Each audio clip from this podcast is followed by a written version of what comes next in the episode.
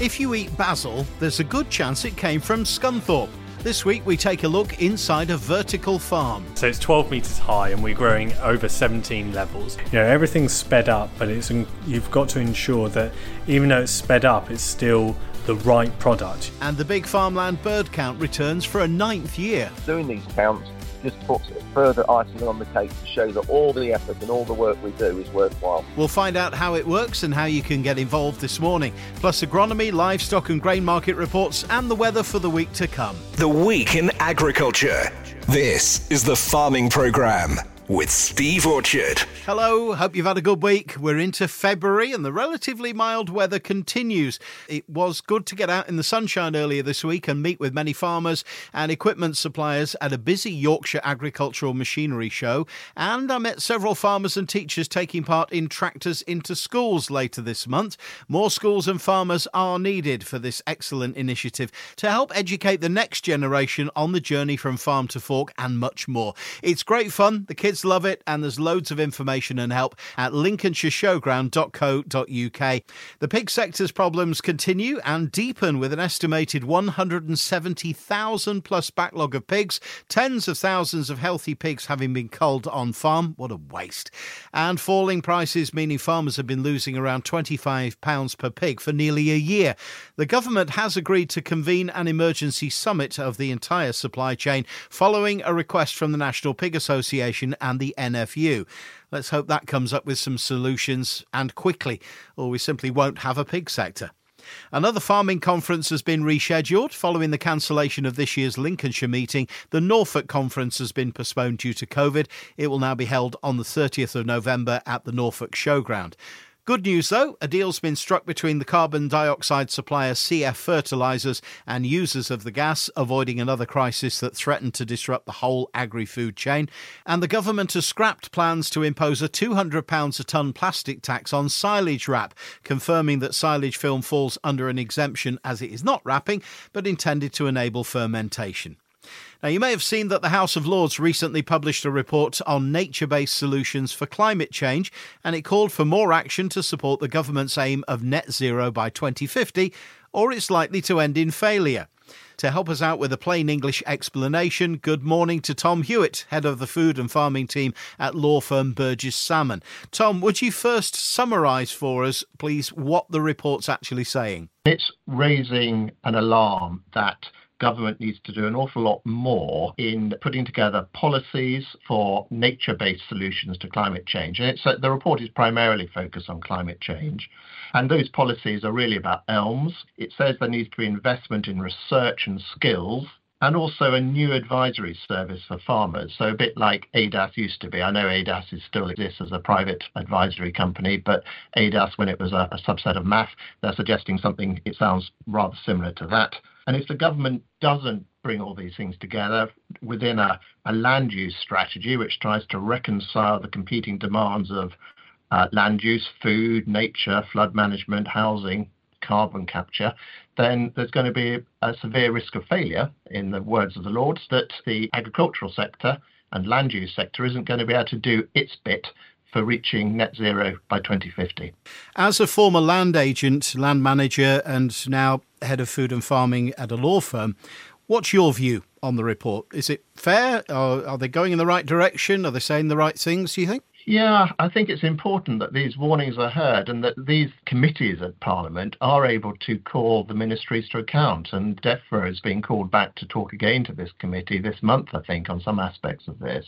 So it is important that DEFRA hears this. And it's not just DEFRA, but a good part of it is. None of this is easy. I mean, this is such a huge change. And I guess, had we been having this conversation three years ago on how these changes would be introduced, I think we'd all be pretty concerned that it was going to be much harder than anyone predicted. So I have some sympathy for DEFRA, but I'm afraid it's the poor old farmer who's going to be caught in the middle on it, really. Yeah, the NFU and others have called for a pause on the rollout of ELMS. Do you think that's ever likely to happen? Well, th- there's a squeeze going to happen, isn't there? BPS is, is already being wound down and, and phased out, and we see, still seem to be a long way from having a clear understanding of what ELMS would deliver. So at some point, people are going to start feeling very uncomfortable financially in their inability to plan ahead and, and maintain their farm incomes in any way like they have been in the past. That could bring pressure to bear, I'd have thought. I mean, we still seem, in, in a lot of cases, to be lacking detail as to exactly yeah. what's going to happen and when.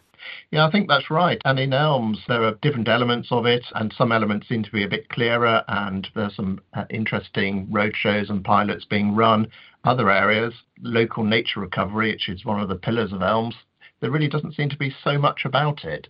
So, still quite a lot of uncertainty. I know DEFRA are putting together the policies, hopefully in conjunction and with trials and with conjunction with farmers, but it's uh, it does seem to be quite slow going. All right. Well, we will continue to watch this space. Tom Hewitt, Head of Food and Farming at law firm Burges Salmon, many thanks for joining us on the farming programme this morning. Not at all. Since I spoke to Tom, DEFRA Secretary George Eustice has pledged that future payment rates for the ELM scheme will be, quote, so generous that it will be a no brainer for farmers to sign up, end quote. But still no detail. We're being asked to count the birds on the farm. Sponsored by the NFU, the Big Farmland Bird Count is underway again for this year, the ninth. To find out why and how, taking part is Lincolnshire farmer Andrew Ward.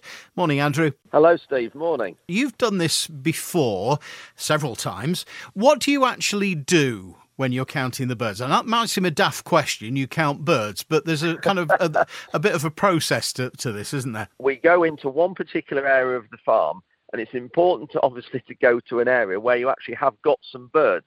So what I tend to do is go into an area where we've got some of our songbird feeders, and, and you've seen our feeders we have Steve dotted around the farm. We've got lots of those, and they attract lots of birds that you've also seen. And it's only just a case of of going to that area for half an hour and actually going there with a clipboard. There's a special form you can download that makes it easier to record what you find, and you just look around and you just see around the area what bird you can see in that one period. It's as simple as that. How are your bird identification skills then, and what if you're not very good at that? Well, that is a really good point because mine are decidedly iffy on some of them. So, what I do, I've got a friend who farms in the next door village, is a serious twitcher, and he comes and just helps me uh, do it. So, it's great because besides making sure I get the right ones, I'm learning from him. You've been doing this for a few years, as you say. Have you noticed a, a change in numbers over those years? I think we, we have, yes. And I think it really is proof that feeding and uh, looking after them by putting habitat down, such as we do, makes a big difference. Why is doing this important? I suppose we can see whether the practices we put in place and the changes that have been made over the years, conservation and so on, are actually making any difference. Yes, exactly, and and that's the thing. And we've been uh, doing a lot of things now for a number of years. We've had wildflower and wild uh, grass margins around every single field since 2005. And and so yes, it, it's great to see that we are making a difference. And so doing these counts just puts further icing on the cake to show that all the effort and all the work we do is worthwhile. There's more detail at bfbc.org.uk. The count continues until the 20th of February. Still to come this morning, reports from the livestock and grain markets, the weather for the week ahead, and basil. Lots and lots of basil. Now, from standing in a field counting birds to walking the fields counting aphids. Good morning, Sean Sparling. Where's that hard winter you've been hoping for? Yes, good morning, Steve. Still mild, slightly damper in places, but all a little bit too nice out here at the moment, in weather terms, really. Uh, people carrying on as though spring sprung out here. Snowdrops are out, catkins hanging on hazel trees. I even had a blackbird singing his little heart out in the garden on Thursday and Friday mornings, which is lovely to hear. So clearly, as I said last week, spring barley is going in very nicely indeed on the heathlands, and so it should really, with just 18 mil through January. And what a different start to February this year over last year, by the way. The first few days of February last year gave me well over two inches of rain and about four inches of laying snow. So thankfully we aren't there, but as we know, we do get winter in February and March far more often than we do in December and January. So, you know, make the most of the dryish, friable land, I suppose, but don't go mad. The heavier stuff really isn't goable yet, but that'll not be long if it stays like this, will it? Any winter wheat that's drilled from here on in, whether it's a winter variety or not, by the way, is technically classed as being a spring wheat if it's put in after the 1st of February. So do make sure that any herbicides, etc., are okay to go on to a spring spring wheat. There are some label restrictions on some products, on doses, timings, or even some products not being allowed at all, etc. And as far as barley yellow dwarf virus goes on spring drillings of wheat and barley, way too early for oats to be put in the ground, by the way, if that's what you're considering. But it's really about IPM when it comes to BYDV at this point in the season. If you think about aphids and barley yellow dwarf virus on an emerging spring barley, for example, or even on a late drilled winter wheat, which is still barely at one or two leaves, the aphids, if they are present, are not going to be especially active at the moment. They'll be uh, or likely to procreate. So it's not hot out here, it's just not particularly cold. And as our insecticides are all contact rather than residual, therefore we need direct contact in order to kill the aphid with it not being especially pleasant, it's a bit windy. A lot of these aphids, which may or may not be in these crops, and it's absolutely vital, as I keep saying, that you look for them and you find them before you even consider putting an insecticide on. Most of these aphids are still tucked away inside the leaf folds, so you're unlikely to hit them directly anyway at the moment. They're still very slow. They'll wait yet if they're there at all, as I keep saying, but you may just control, and I use that word advisedly, you may just control control some of the predators, the spiders and the other little beasties who are happily eating them for you. Funny actually, the only aphids I can find out here in cereals at the moment are not only few and far between, but when I do find one, it's invariably stuck in a cobweb. So you know, aphids this time of year, the IPM approach, and let the predators do their thing in peace and without interference from you. Uh, disease levels, by the way, out here in cereals and oilseed rape alike, pretty much about the same as they were last week. Nothing really of great concern. I have seen a few people out there top dressing. Yes, you did hear me. Top dressing with nitrogen on oilseed rape and actually in a wheat field the other day near Nottingham. A little bit previous, I think, but you know, I hope it was only a low dose. Uh, as I say, with the slow growth in soil temperatures barely above six degrees out here, a drop of rain, a sudden drop of rain, and there'll be a faint whooshing sound as that nitrogen goes hurtling through the profile way faster than that sleepy little crop can grab hold of it. I personally would keep my powder dry, no pun intended. Fair bit of soil sampling going on as well out here. Remember, you should be sampling each one of your fields every four or five years to keep a record on that basis. And as you send these samples off to the lab, I do think it's worth having them analyse those samples, for soil organic matter as well as the usual pH, pK, magnesium, etc. With all of the changes that we're seeing in this industry on greening, elms, and all the environmental emphasis, knowing where you sit from a soil organic matter point of view won't be the worst start you have. There are a couple of ways that soil organic matter is determined in the lab. The most common is by a process called loss on ignition, and that's where they measure the weight lost by an dried, uh, which has been dried up to 105 degrees C, an oven dried soil sample, when it then gets heated further up to 400 degrees Celsius. And essentially, the organic matter is burned off and the weight difference is assumed to be combustible organic matter. But those temperatures actually will burn off other things like limestone, chalk, and other minerals too. So, not wholly about organic matter, the loss on ignition.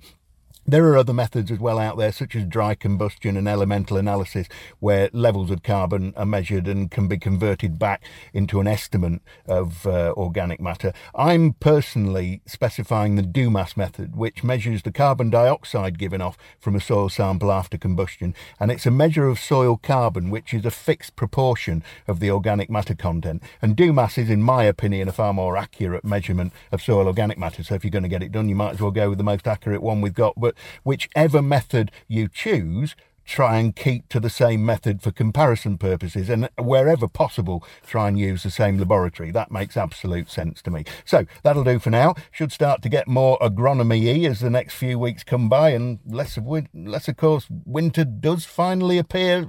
Well let's see what the next 7 days bring Thank you, Sean. That's Sean Sparling of Sparling Agronomy Services back with us next week. If you eat basil, there's a good chance it was grown in an industrial unit in Scunthorpe on a vertical farm. What's one of those? Well, imagine a warehouse full of racking. Each rack has many thousands of seedlings gradually becoming plants. It's very warm, it's humid, but it smells lovely of basil. Now, compared to the number of plants you get in a field of the same size, it's perhaps 200 times as many, and they take less than a month from planting to harvest.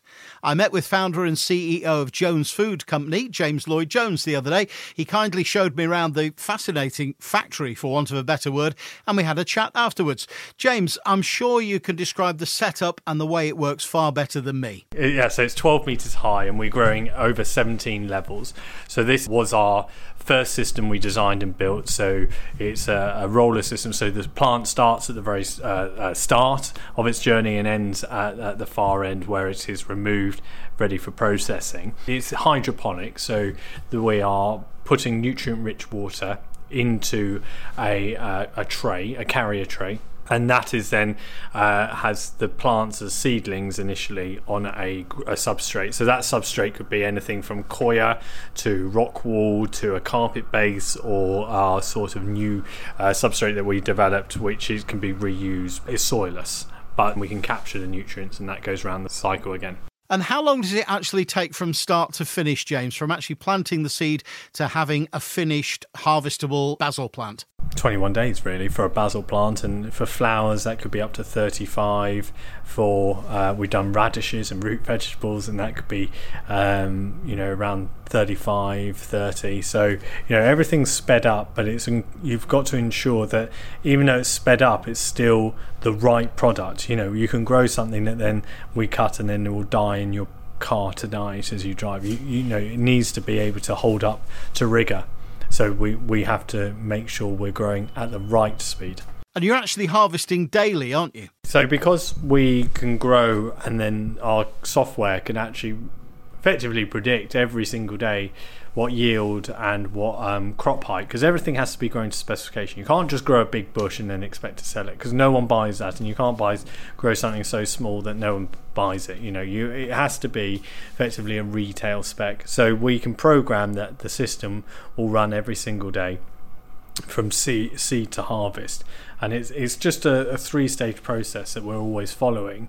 And then once it's cut and harvested effectively those trays are cleaned and, and they go back into the cassette and and start again going around the system now you grow the plants to a spec you're owned by Ocado is it their spec that you're actually growing to? It's a spec of a customer or a supermarket. Ocado, the Ocado connection is the Ocado supermarket is part of Marks and Spencers and Ocado. We don't actually supply them, and we never have we're part of the Ocado group who builds the technology to that is the back end of supermarkets.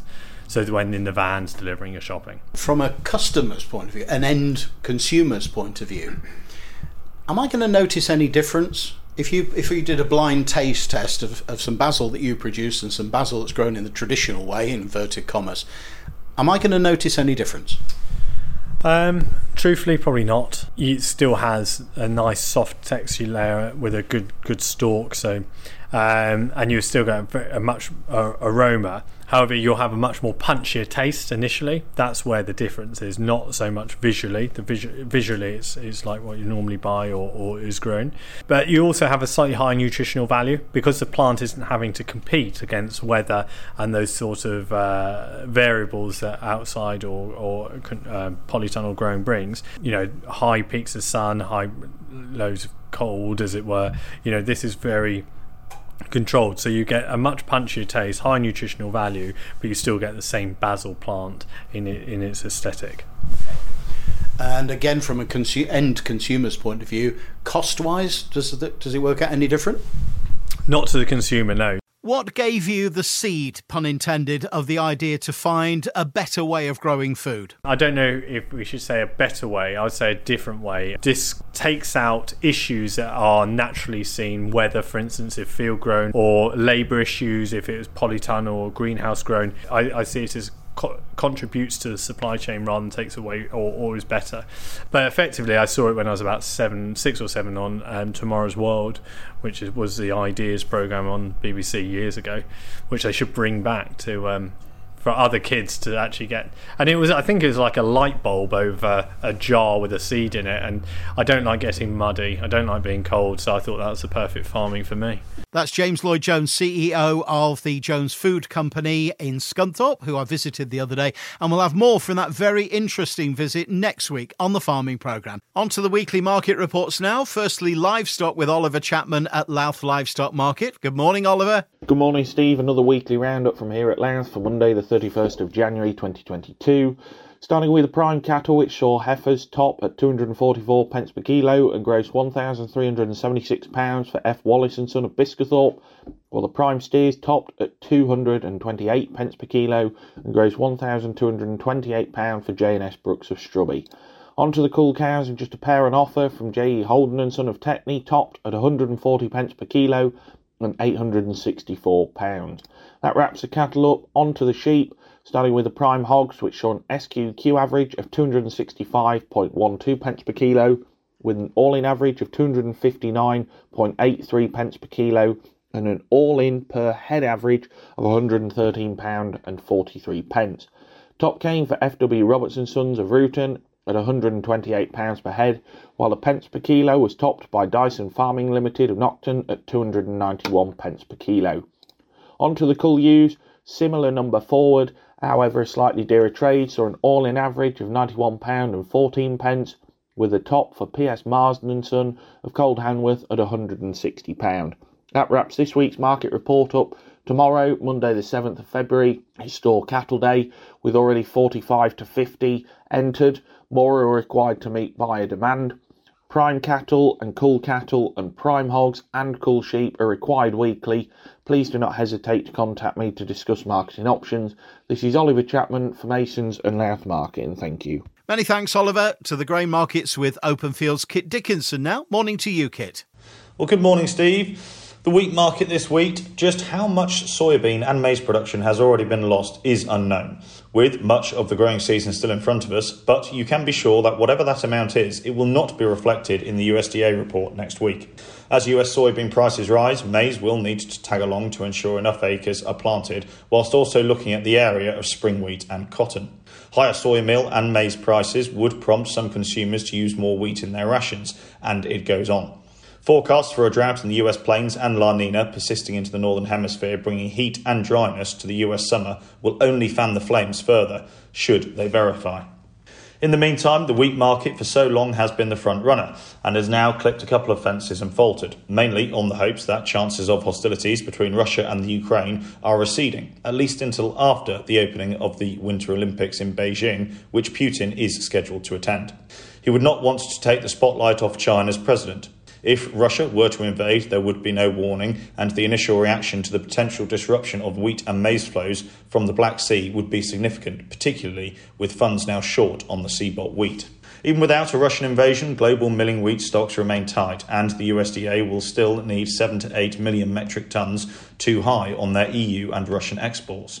So, unless demand for old crop falls off a cliff, it appears the premature market fall will be killing the inverse to new crop, particularly with the South America looking in a mess, with a lot of weather to negotiate before the Northern Hemisphere's crops are actually made.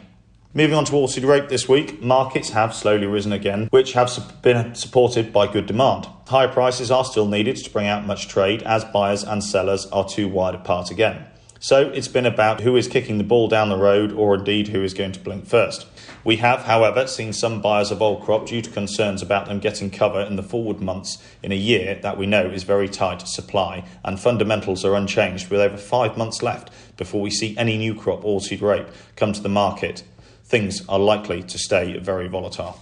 In the EU, rape oil was mostly quoted between 3 and 15 euros per tonne higher as players looked to take protection. Expecting gains in Chicago soybeans and rapeseed futures on the back of downgrades in South American soybean crop.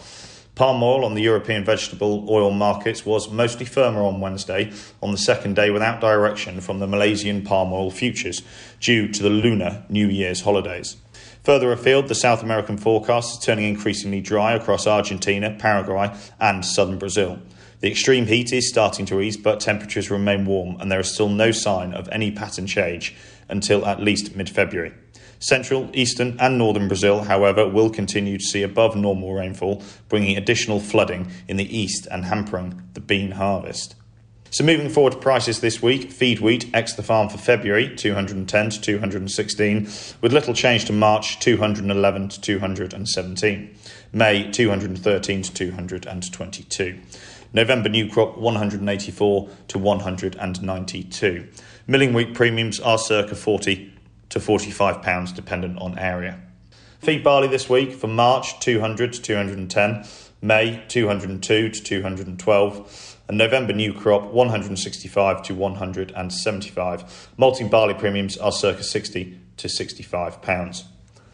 Oilseed rape for February is 585 to 592. Little change moving into March at 585 to 593. May 595 to 600, and November new crop 485 to 495. Thanks as ever, Kit. The Farming Programme. Five day forecast. Another damp and fairly mild for the time of year week, although it is getting colder. Blustery westerly winds today in the mid 20s mph, gusting into the 50s. Rain through the day and highs of 6 or 7, down to 3 overnight into Monday, which should be dry with the wind from the southeast easing down to the mid teens mph. Warmer with highs of 10 Celsius continuing into a similar Tuesday and Wednesday. Some heavy rains likely into Thursday and Friday. Similar westerly winds, but turning colder with temperatures likely to be below freezing on Friday. Next week, more from my visit to Jones Food Company's vertical farm, and we'll look ahead to the launch of this year's Mind Your Head campaign for mental health, run by the Farm Safety Foundation. I'm Steve Orchard. Until then, have a good week on farm.